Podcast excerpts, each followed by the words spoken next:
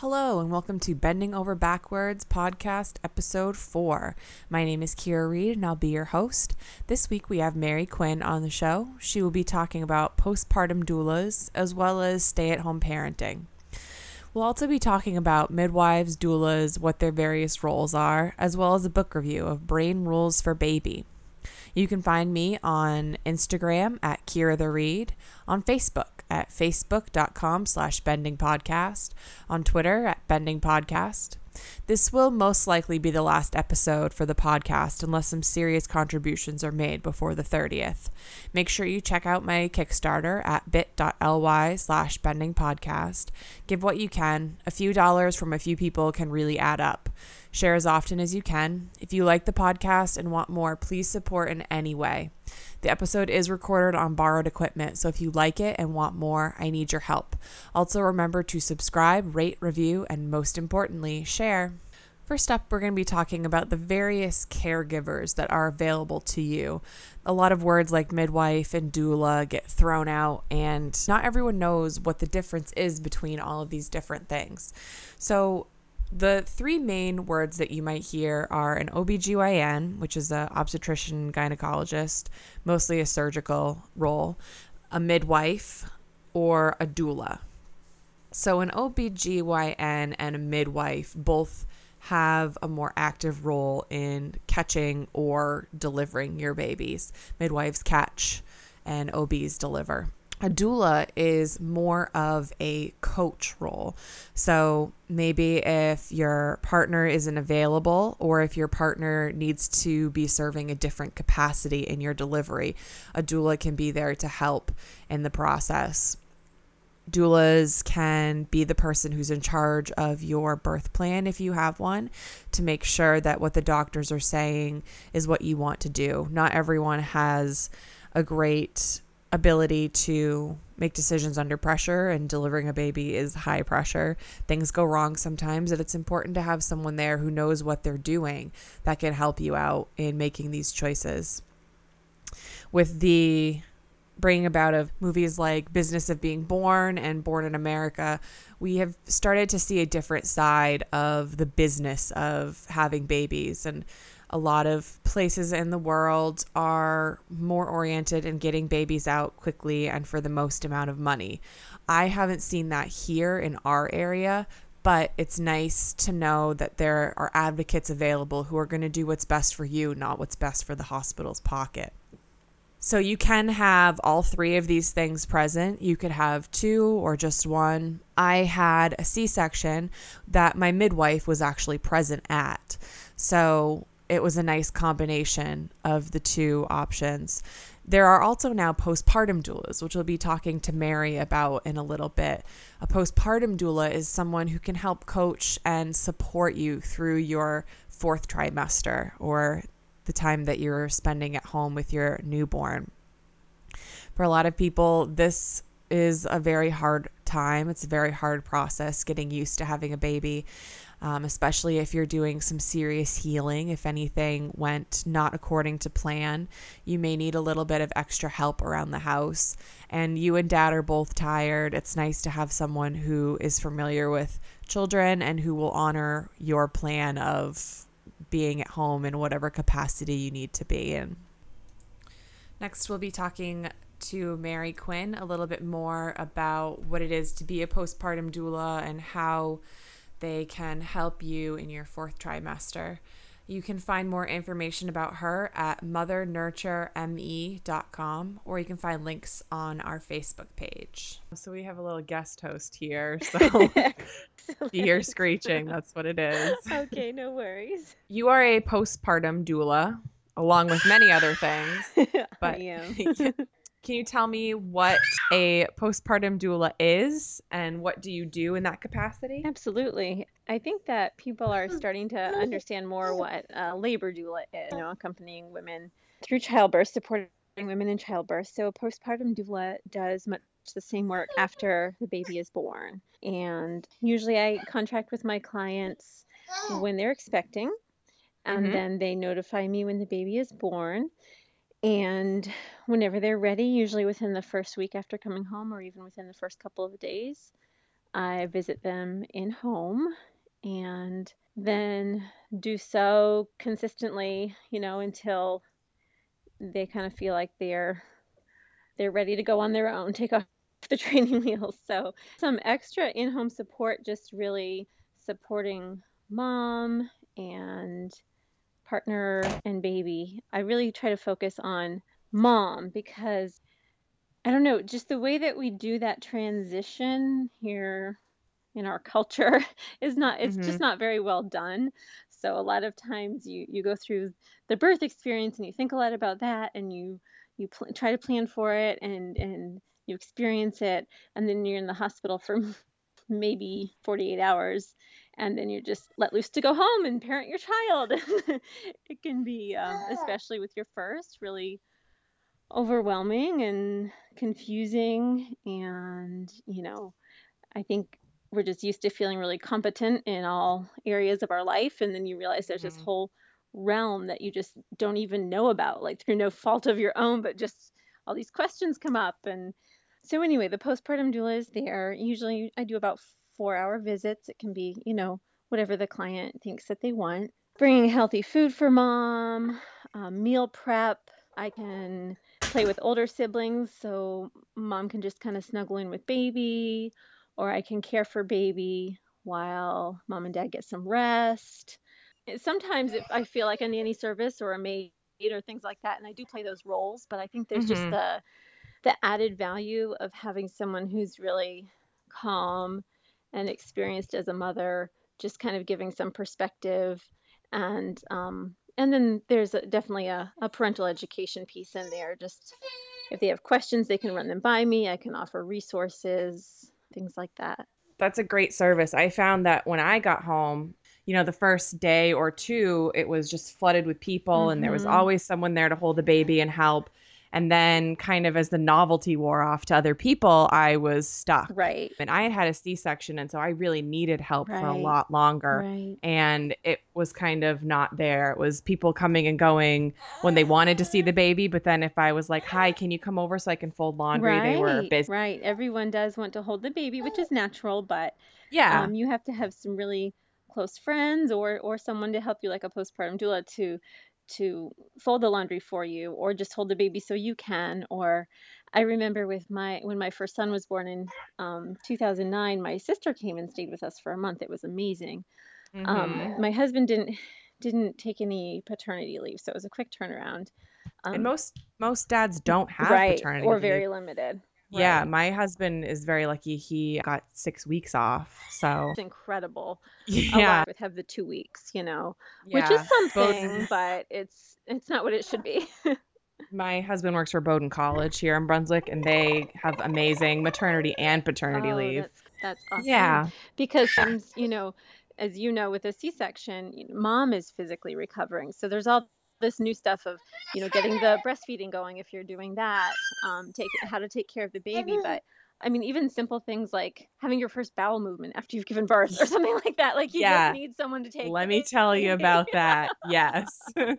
I wish I had had a medical crew with i me for know that. it's like an event Well, and especially after a C-section, you have all of oh the um, narcotics in your system, which don't help anything. And Right, right. Or yeah, if they I was on decide the you phone with my midwife. iron or yeah.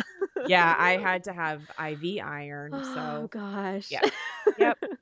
Note out there for moms, be prepared. Yep, yep. So, Yeah. um, or if if baby is colicky, you know, maybe mom is occupied pumping or showering or resting and dad has hmm colicky baby or or you know partner has colicky baby and then who's going to get, get dinner on the table so it really Right.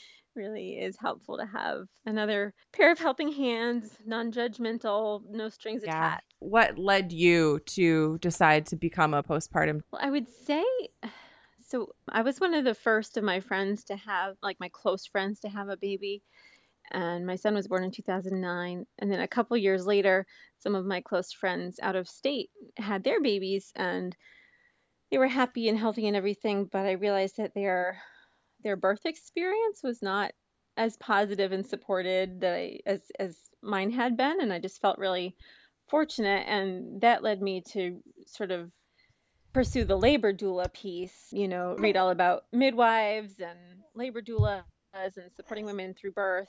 And I did actually do a labor doula training in 2013, it must have been. But that was shortly before I became pregnant with my twins. so mm-hmm. everything took a little bit of a back burner. It all stewed back there a while as I continued to be pregnant and teach high school, etc. And then I thought, you know, I I don't think my family and my schedule could allow me to put in the the intense on-call hours that a labor doula does, but what about yeah. postpartum support? And so in pursuing that, I read this awesome book called Mothering the New Mother. And it just really spoke to that that concept that I was talking about earlier, just about giving the mother that that time to transition, just sort of supporting her in her transformation you know if, if you're if you're not a mother and then you are or if you're a mother to one and then, and then you become a mother to two you know there's a lot of sort of personal growth on the mother's part that happens so a lot of emotional stuff to go through and then the book also talked about other cultures who really give the mother uh, 40 days of lying in you know everyone's job is to bring her soups yeah. that promote lactation and and her yeah. job basically is to rest and heal and nurse you know because that's a huge job and i don't know that book just really really struck a chord with me and as i formed my idea of, of becoming a postpartum doula every friend that i'd talked to who had had a baby already said, "Oh my gosh, I wish I'd had that support." What do you have for tips for new mothers and fathers? so, I mean, I know there's just a thousand, right. but mostly regarding kind of what you do, the postpartum sure. aspect. What are some things? You know, we expect to come home and have diapers and right, all of these things, right. but what are some things that maybe moms and dads aren't expecting that is something that you see a lot? So I would say a few sort of core pieces of advice. Um, one would be the self care piece. Uh, mm-hmm. We bring the baby home and we're ready to drop everything for the baby. But we have to remember that well parents, you know, raise well babies. so, especially as moms, uh, especially maybe as first time moms, our tendency is to sacrifice everything for our child, which is so natural. But um, it's taken me years to learn personally, find out even if it's a very small way that you can care for yourself and replenish yourself whether it's you know mind body or soul just find little ways to to take care of yourself and that will make you stronger even even just allow yourself to take care of yourself you know we think oh i don't have time to take that shower or drink that coffee hot but just allow yourself ways to take care of yourself so that would be that would be one um Another piece of advice I would say is to accept help when it's offered and to also ask ask for the help that you specifically need. Um, mm-hmm. I remember, you know, like you said, you have a lot of visitors, and usually there are a lot of well-intentioned people. They just don't quite know how to help you but you know if if you need your mother to come and fold the laundry instead of holding the baby or your best friend to come and fold your laundry just just ask you know it's, it's ta- yeah. again it's taken me a lot of years and and it's been very a very humbling journey to figure out how to ask for help but um it is good and i guess the other piece is that just to be patient with yourselves and trust your own instincts a little bit. One of the big eye opening things for me becoming a parent was that there is so much information out there and conflicting information you know yeah pretty much for every for book out there that everything. says to do this yeah. there's a book that says don't do this i mean everything don't don't try to potty train your kid absolutely. try to potty train your kid absolutely everything. and now a lot of us do take it to facebook or social media and try to get some advice and that can definitely have a helpful role but you'll also find oh i'm totally anti-vaccines. Oh you have to get your kids vaccinated or you know sleep yes. training absolutely not. You know there are just all these conflicting ways um, to raise children. And i would say just try to be open and listen to your instincts i mean obviously everyone's going to try and be safe with their kids but yeah.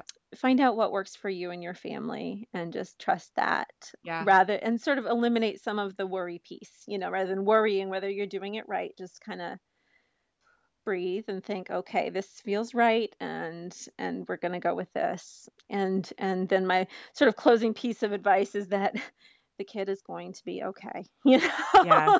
everything Yeah. is going to be okay.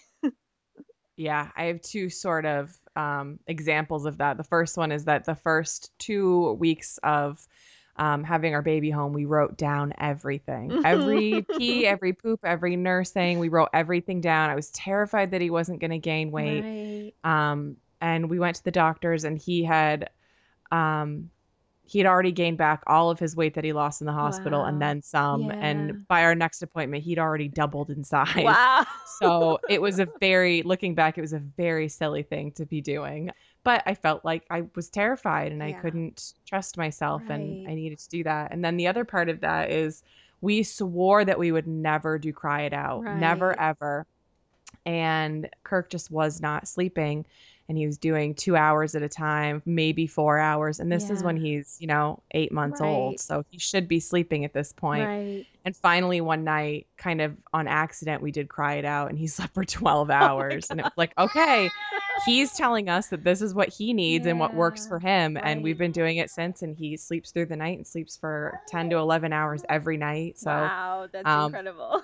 Kind of, yeah, be open, Be be, open, open, to what's out there and what your baby wants. And And it's going to you know. probably be different for the second baby. You know, I don't absolutely. think we tried some crying with my son. I don't think it ever would have worked for him. Yep. It did work for one of our twins, you know, but not the other. So it's Right. just, yeah, I have a client who just said before she had her baby, she was, you know, just going to encourage the baby to be independent or whatever, not, you know, never sleep on her, etc. But now she's totally an attachment parenting parent. You know, she wears her baby all the time. That's what her baby asked for and needed. You Yes. know, and Yeah. You um, have to listen. yeah. if I have a new mom in my life, what are some things that I can do to help besides maybe going over and offering to hold the baby or offering to fold laundry? I know it was hard for me to let some of my friends kind of come over and do my laundry. I'm not that close with them, but they wanted to help. So, what are some things that um, I can do, or that as a new mom, what can I get ready or prepare so that when people come over, I can say, you know, do this or help me with this? That's a really great question. And sometimes, you know, if I have a friend who's had a baby, I wonder the same thing. Like, oh, I want to help, Yeah. not sure how. You know, oh, I'll cook for some them- something for them. Oh, what if they have dietary things, or I don't know. Yeah. Um, so, you know, if you have the closeness with her, just ask in all sincerity, you know, what can I do to help? But sometimes, sometimes just asking isn't enough, especially if they're the kind of person who has a hard time accepting help. Um, I'll say uh, some things that you could do. Definitely a really, you know, small servings of something really healthy that mom could eat, you know, rather than maybe the the giant lasagna that we usually think of that can be helpful, but just I I had um actually uh, my prenatal yoga instructor Kate Nicholson when she visited me after my twins, she swung by. The key is, you know, if you're going to visit, don't stay too long usually. Yeah. she came by, she had made this amazing smoothie and just had it there for me to drink.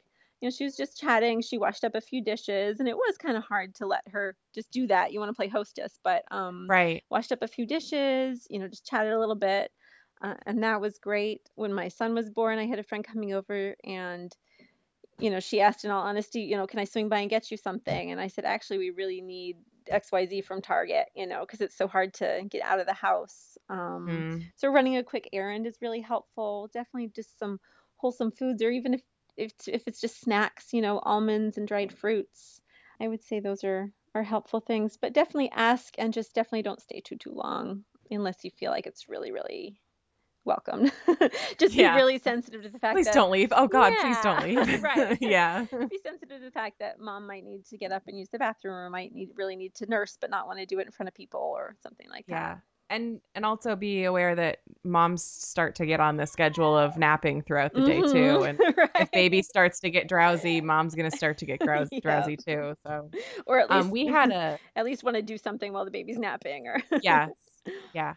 We had a list that we would make of things that needed to be done around the house or you know, if we found that we were missing an item from the store, something like that. That Mhm. way my poor adult brain wouldn't have to look around and say, uh, yes, do this. I could just say, you can take something from the list, uh, or here's what we need from the store. That and is it was an awesome an easy Yep. way that you know you don't you don't put pressure on them to do one thing to say oh go do the dishes. Well i hate doing the dishes. I'm not going to come to your house and do the dishes. But it's just a list and so you can say pick something from the list or pick two things or whatever you want to do to help would be very helpful. That is such an awesome idea. I love that. have you dealt with any postpartum depression issues um, with clients or anything like that that you can give some advice or tips on maybe not how to fix it because that's something that you know Yeah. a medical person should do Right. or but something that you can do if you're worried about it you know Yep. what are some tips to help stave it off a little Yeah, postpartum depression. I'm I'm so interested in the topic and I think there's just not there is some information out there, but it's still fairly on the down low. You know, they kind of yeah mention it in a childbirth education class probably.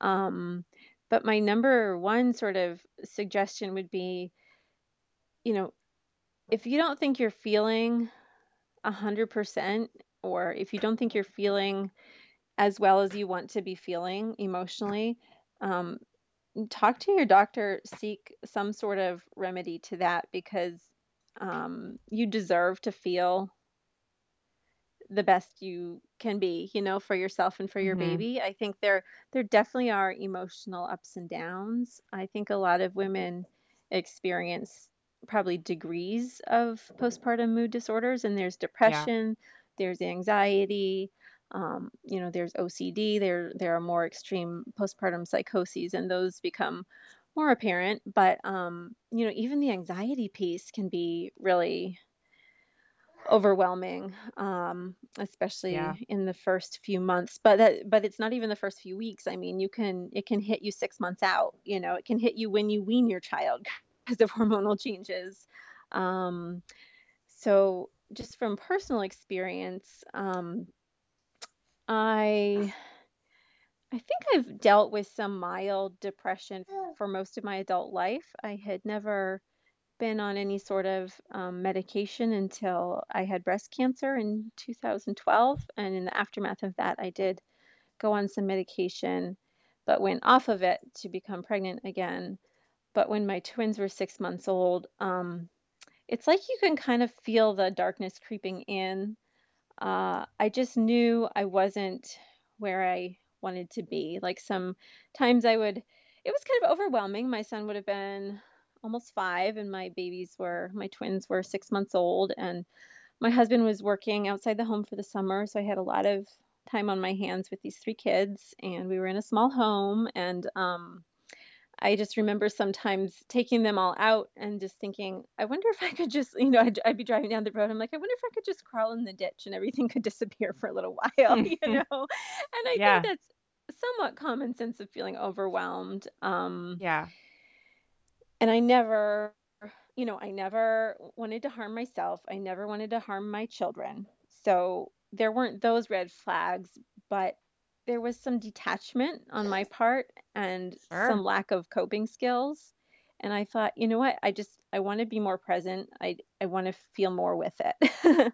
um, and at six months, I did go back on some some medication.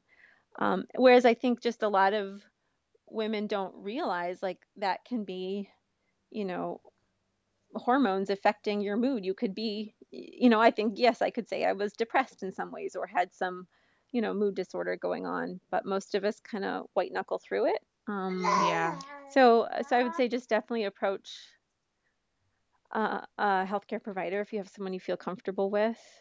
mm, Um, and it's worth looking into, you know.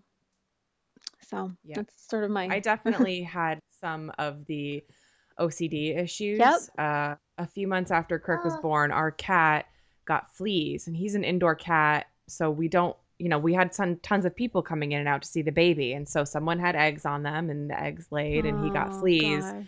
And it was, it it was like the plague was in our home. I couldn't handle it. I was so stressed out about fleas getting to the baby and about fleas having eggs in the carpet. And I was ready to, we built a brand new house and brought the baby home to the brand new house. And so it's this brand new clean thing and now it has infested with fleas and I was ready to burn it down to the ground Yeah. and just move into a new house. I was so done with the fleas and I wasn't sleeping and even after we finally got rid of the fleas, I still felt that emotional anxiety and I still I could tell that it wasn't just about the fleas that there Sure. was going on and um luckily the the hormones kind of leveled themselves out and I could Yep. I could feel myself coming out of it, but it was getting close to a point where I might have gone to get help. Sure. Um but yeah, it was it's you don't feel in control. It's not a kind of depression or emotionality that you say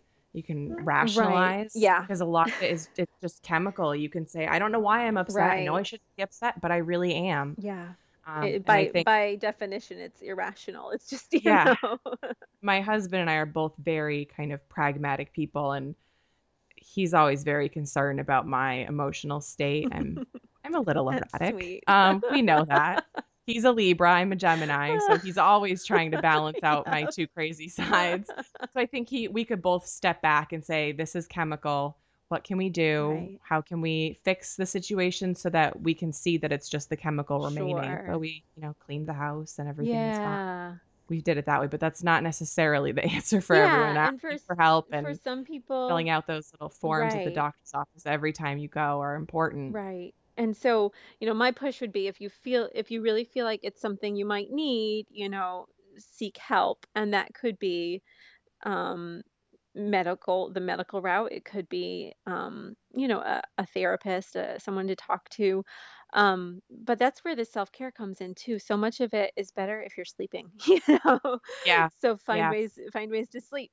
Hire a postpartum And um last um week's episode was actually with Kate and we talked a lot about self-care. So if you're just tuning in, I would go back an episode and have a listen to what Kate says about self-care and about sleeping and um, all of that good stuff. So, Absolutely. what are some resources for new moms out there? Sure. I would say um, it's really important to kind of find your tribe, find your village. A lot of being a mother, especially a first time mom, if you don't have a lot of friends already who are in the same boat, it can be really isolating.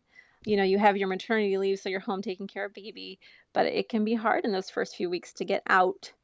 I have seen that that having some sort of mother support group is really helpful. So these days, a lot of people find that support online. You know, there are lots of Facebook groups, you know, social media. Like I said, that's to be taken with a grain of salt. You don't want to get into like fights about vaccines or something on, on Facebook, Yes. but it can be really reassuring. I think you Um, and I are part of some similar groups that I, I feel like there's a real nice etiquette involved in all of them. And Absolutely. people say, well, this is what I think. Yeah. This is this is a resource you can look at. They'll give you links and everyone is very um Respectful. yeah, respectful, politically correct, hmm kind of like you're talking at a public restaurant type thing. Right. Gonna, no one's spewing anything basically. Everyone's telling you what worked for them and if you want to try it, here's where you can find resources and Yep. there are some really good groups out there for that. There really are. And it can be everything from, you know, oh my gosh, what's this mystery rash that just showed up on my infant's, you know, bottom? Or, or, oh, I'm so tired today. I just need some love. Or like, what's your yes. sippy cup? Or, you know, just all, all sorts Or hey, we're all on at two o'clock in the morning. What are we I doing? that. That's definitely happened that. Happened. Me too. And then for in person, uh, depending on where you give birth, a lot of hospitals offer mother circle type things or nursing support groups. And I think those are so helpful just to, even if you don't become best friends with anyone there, just to be with other people who are uh, doing the same thing at the same time as you, you know, have babies of similar ages and, and facing similar problems. It can be really, Yeah. really supportive. Yep. We have in this area, we have prenatal yoga, postnatal yoga, centering, mother circle, all kinds of Yep. different groups.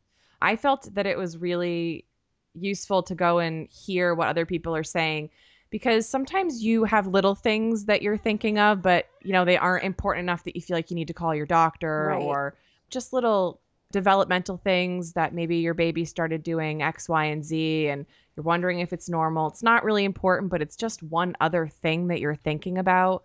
And going to the groups and just listening to people and where they're at and where their babies are at is a nice way to just let go of some of those things. Absolutely. Of, oh, that baby's doing that fine. I don't care about it anymore. Right. We're good. Absolutely. Or it can be a thing that red flags come up and you say, oh, well, all these babies are doing that. Maybe I should just pay attention to it or maybe I should be aware of it.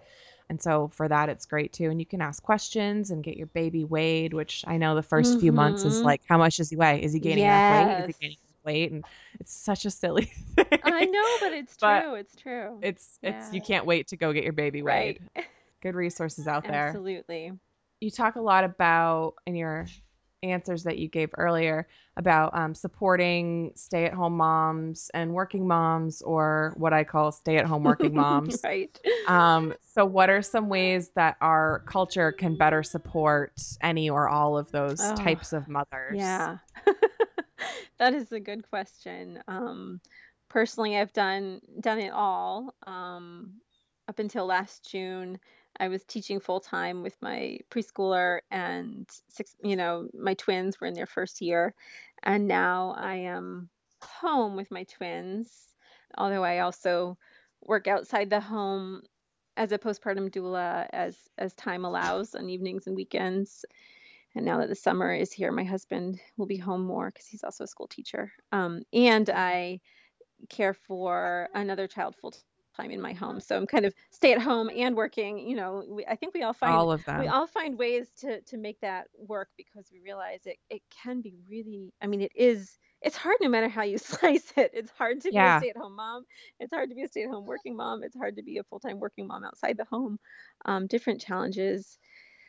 Uh, so how can we support? I, mean, for stay-at-home moms, I would say the ne- the the finding your village again is so important. I always say with my best friend who lives in Austin, Texas, I say, "Oh my gosh, I wish we were neighbors. Like this would be, Mm-hmm. I would be in heaven, just home with my children, but my best friend next door." You know, Yeah. um, a lot of us don't have friendly neighborhoods. I've been Yeah. really thankful this year in Brunswick to make some really good friends of toddlers, you know, that I see during the Mm-hmm. week, and also to start networking with friend uh, mothers of um, school age children now that my son is in kindergarten. And Brunswick just really does have an awesome community. Um, Mm-hmm. and I would be going crazy without those, you know, moms that I connect with.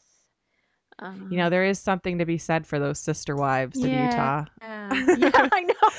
I mean, it's Uh, like all kidding aside, a lot of times me and my friends who all have kids, we just wish we could just have a little compound and have our houses right next to each other. Yeah. man, would it be easier to just do everything that way. Right. My one of my um postpartum clients, she said the other day she had this thought. She's like, I miss communal living. I've never lived Yeah. We don't have to like live together. I just want to be like all Right. together, like raising our children. Yeah, we all get our own husbands and our own houses, but just can we please just help each other out here? Totally. Yeah. Um, and so in terms of supporting working full-time working moms, I mean, it's hard, man. Like you just Yeah. always, as a stay-at-home mom, you are straight out all day with the kids, and so you don't get that sort of break of like maybe Yeah. driving somewhere by yourself. Yeah, But as a full-time working mom, I mean, you're also straight out, but you're switching hats all the time, and you're you're Yep. balancing, you're juggling, you know, and that's exhausting too. And it's it's I don't know how we could better It's all hard. yeah, we need, I mean, basically, we need legislation that allows like much more flexible work schedules and, you know, Sure. parental leave and things like that. Hats off to every mama out there. It is, it is hard work. It's to me the most, you know, valuable job, but, but it's a challenge. Why do you feel that it's important to be a stay-at-home mom, or why have you chosen to do it? That's a good question. I, uh, I, it's one of those things, like so many things, where it really depends on what works for you and for your family. Where I was at with my career, I had put in about nine years as a, a high school Spanish teacher, and I was I was at the end of that road. I was kind of burnt out doing the teaching thing and ready for a change. I had this doula piece kind of ruminating in my mind, and so having my kids spend their day with someone else so that I could do something that I really wasn't content doing um, just didn't seem like the right setup. And I have to say, having twins, it totally changes the picture because then you're also you know, hemorrhaging money for daycare so that you can work at this job that you're not really happy Yeah. at. Yeah. Um, so that was a big driving force, just just having the two babies in daycare and being ready to try something new and thinking, okay, while they're little, you know, and they're my second babies, and and you realize how fast it goes. With my oldest Mhm. one being almost seven now, it's like, whoa, where did that go? So, Absolutely. um, so I decided to to take the plunge and and stay home and pursue the doula work. And I work really hard now, taking care of kids at home and uh, Mhm. you know starting my own business. But I don't regret it for a second ever. It was Yeah. totally the Yeah. right choice for me and my family right now. Yeah, I stay home with Kirk. It was mostly a financial decision in this area. It's quite expensive for babies, Yeah. and I wouldn't earn enough money to pay for him to be in Right. preschool any way you cut it, no matter how our schedules were lined up. I Right. just wouldn't be earning enough to cover it and decided that I should kind of I was working in studios and so I dropped studio work because I can't bring the baby and if I can't find a sitter, what do I do? So I primarily just do preschools because if I can't find a sitter or if Anthony has to work, I can just bring him with me. What's one more kid at the preschool? That's so cool. And he loves it. And now with staying at home and trying to do podcasting and things like that, yes, there is a little extra chatter in the background, but you know, it's only a, a small amount of time out of our day that we can sit and record and move on with the day. Right. And hopefully it's something that can support us or at least can help Right. with, you know, what's coming into the home. And Absolutely. it is definitely a full time job being a stay at home mom. Right. And then another full time job trying to start podcast and keeping my other business of yoga afloat Right. because it is still a business. I I run my own program finding the preschools and keeping them and uh, writing all the classes and all of that. So Right. on top of all of that, what do you find is the hardest part of being a stay at home mom? For me, it would be the lack of alone time. yeah. And I'm not talking like, you know, a lot here, but um, you know, recording with you, I'm like, what? I get to sit in a room by myself for an hour. This is incredible. yeah.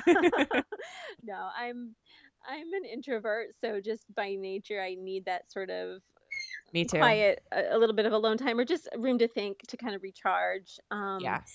and right now I I bed share with one of my toddler twins because she still just really likes to sleep next to mom and nurse on occasion. So I I wake up with her, you know, between 5 and 6 and then the day ends when my oldest goes to bed, you know, 9 or 9:30 and there are only a few snippets in there. Maybe I can manage some quiet during naps. That's what I usually manage to do, but even just like not being able to leave the house to run an errand. You know, there are long stretches of days where where the only times I leave the house are with two or three or four children in tow. So it's just the car seats and the buckles and the keeping them safe and you know. Yeah, it it So takes a lot longer than you think. I mean, yeah. I'm I'm one that I'm always trying to be early for everything and I'm always flabbergasted when I get in the car and it's been 15 minutes. It took us 15 minutes to get from our front door to leaving and it's like I have I only have one right now. I don't know how I'm going to do this later or how that 15 minutes even happened. Right, right. I know. I remember when my twins were born. It, uh, you know, and granted they were they were babies at the time, but it took us about 45 minutes to leave the house. And I said, well, I guess it's about 15 minutes per child, you know, and that's just how Yep. yeah. Um, but you know, like like using the bathroom alone, or like changing your clothes alone, or you know, little things like that. Yeah. My husband and I share a vehicle. Um, we both work within a few miles of the home, so it's just never been a, a a thing that we needed to buy a second vehicle. So there are some days that I am kind of stranded Right, here, right. and that those days kind of get to me where I don't have an option, but we have a great stroller and um, we walk a lot and are just awful and say hello to every single person Right. that we see road. But we live in a community that there are a lot of older people, and so they are happy to stop and talk to a baby for a few minutes. And right, it's enough outside contact for me that I can then go home and cook dinner and right. feel recharged. Um, I'm also an introvert, so I need that kind of alone time Mm-hmm. of okay, I need to be alone and recharge or I can't process. So right. Kirk is very very independent and so for the most part he wants to just be on the floor and playing by himself. He doesn't want to snuggle or be played with. Right. Isn't that funny? Um, They're all so different. Yeah. Yeah. And he goes to bed around 7. So after while while he's doing cry it out, I take a shower so There I you can't hear him go. crying Good. and it's good for everyone. So I take my alone time then.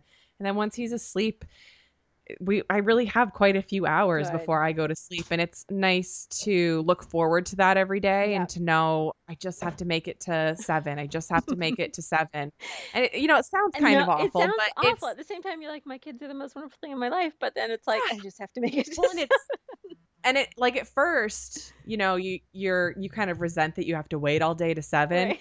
but then it's really nice cuz he's very reliable. And I know that every day at 7, he's going to be asleep by 7. That And is- so it's a very I know it's coming and I don't have to Right. stress out during the day about, oh, I I'm frazzled. How am I going to be alone? Right. I know it's going to come and there's this kind of relief that is it's on its way. Yeah. Help is on its way. Yep. My husband works till 10 p.m. Yep. So um, we have the morning together and then he goes in. Yeah. but- I know my husband does. A, he's a, a high school math teacher, and he he does a lot of extra jobs. Co- he coaches three seasons. You know, um, what is it? Golf, basketball, tennis. So he, you know, when the seasons are in session, has a fair number of nights that he's or days really where he's gone from 6:30 a.m. till you know 9 or 9:30 p.m. And I've noticed that um, my son has shifted his bedtime quite a bit. He's just really not ready until nine o'clock, and that easily lingers on until nine thirty. Mostly because my energy's so low, so I get the twins to sleep around seven. but then, you know, I have to sort of gear up for the second bedtime. So Right. it is it is tough because then after nine nine thirty, that's when my brain just shuts down. So I do Yep. miss a little bit those those evening hours where that could be my sort of alone time, but I don't feel like I can really check out until all the children are asleep. So Yeah. No, me, I me either. I'm until he's out, I can't unwind at all. yeah. So, what is your release that you do after a long week or a long day? How do you cope with that? I mean, sporadically, I'm able to get to a yoga class, and that I would say is my number one thing that is just so restorative for me as as a woman, as a mom. Um, and I know it's good for my body. And so if there's a chance to go to yoga, it's like, yes, I should take it. I should go. Um, so I would say that's my number one thing. I I love getting together with girlfriends, especially if we can do it, you know, without children. So my husband's very supportive of girls' nights because he knows it's important. Um, but honestly, on a day-to-day basis, Netflix and Ben and Jerry's. yep. That's And now they have vegan flavors, so it's even better. so that is seriously like that's my thing. Like like all the kids are asleep. I want to watch my show, and I don't want anyone Yeah. to talk to me. I want to eat my chocolate therapy or whatever it is. Yeah. Yeah. So maybe not the healthiest choice, but I'm I'm okay with that for this days. You know. Yeah. That's great. What right now is your favorite yoga pose?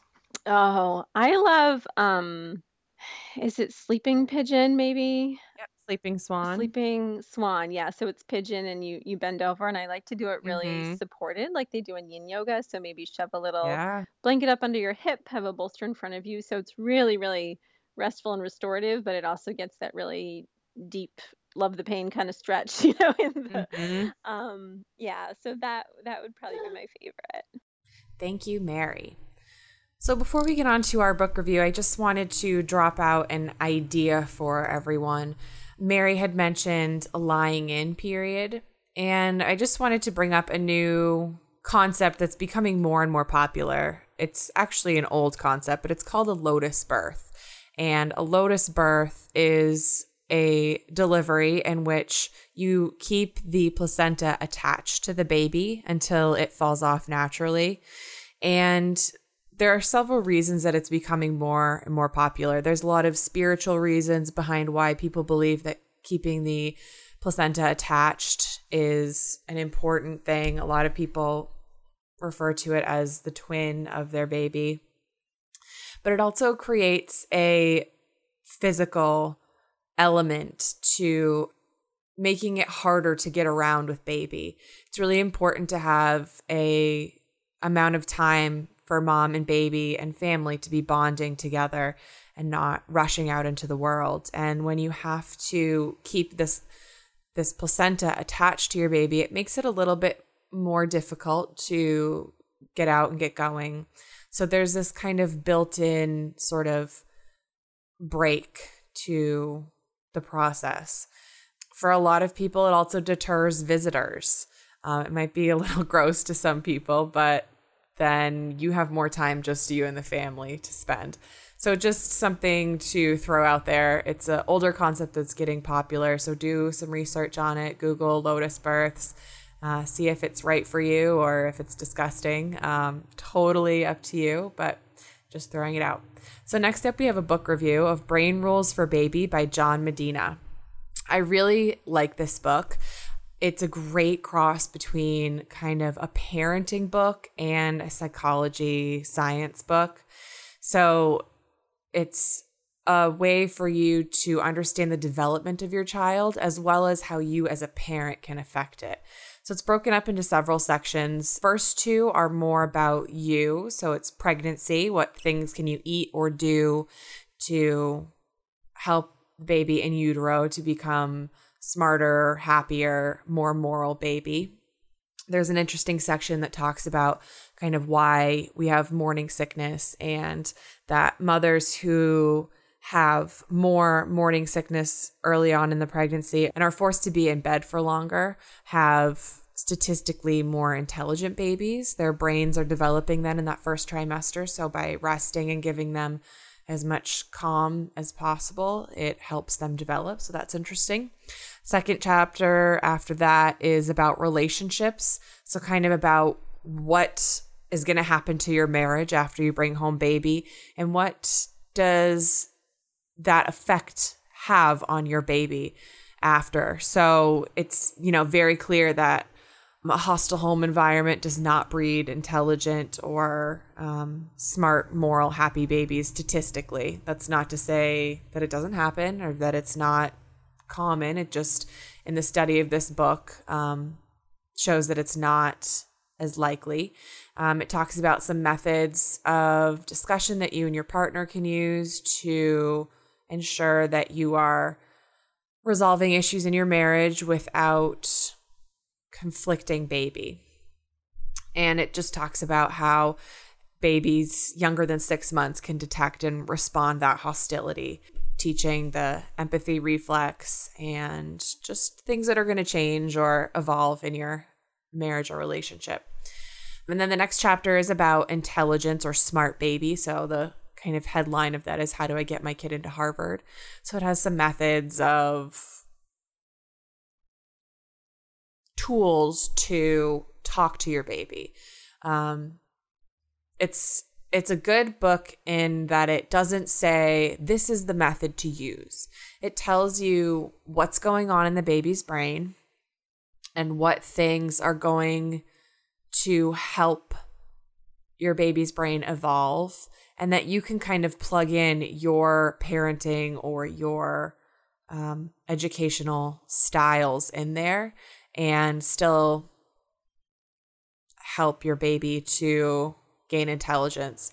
You know, it's not something that says don't ever watch TV, but it tells you a study about screen time before the age of two. And it's a great tool to allow you to pick and choose what kind of things are going to be a priority in your child raising. The next chapter is Happy Baby. How do you make sure that you're baby, your child is emotionally kind of stable. There's a lot of emotions that go on, a lot of big emotions that kids can't put words to yet. And so it just talks about how to label them, how to communicate about emotions, and how to take those emotions and grow them into a happy, well adjusted baby. And then the final section is a moral baby. Um, how to raise good children, how to raise kids that do the right thing. Um, it talks a lot about parenting in a way that you're showing your child how to behave, a lot of do as I do and as I say. So I highly suggest this book if you have any interest in kind of the why your child is doing things rather than how so that you can make your own parenting choices. I think there's a lot of books out there that say this is the way to raise your baby and this is what you have to do without going into why. Why is this why does cry it out work, for example? That way I can make a choice if it's right for my baby or not. So there's a lot of great things in this book that tell you why things are happening the way they are so that you can make informed decisions on how you parent rather than parenting from a place of stress or because someone told you to. Thank you so much for listening. Thank you for supporting. If you've supported our Kickstarter or Facebook page, so far we're at $41 with only eight days left to go. Check out our Facebook for additional links, resources, or to ask questions about anything you've heard. Thank you so much for your feedback. I've had a lot of fun trying to get this off the ground. Hopefully, over time, we can accrue the equipment that we need on our own. And hopefully, at some point, I will be back. Thank you, thank you, thank you.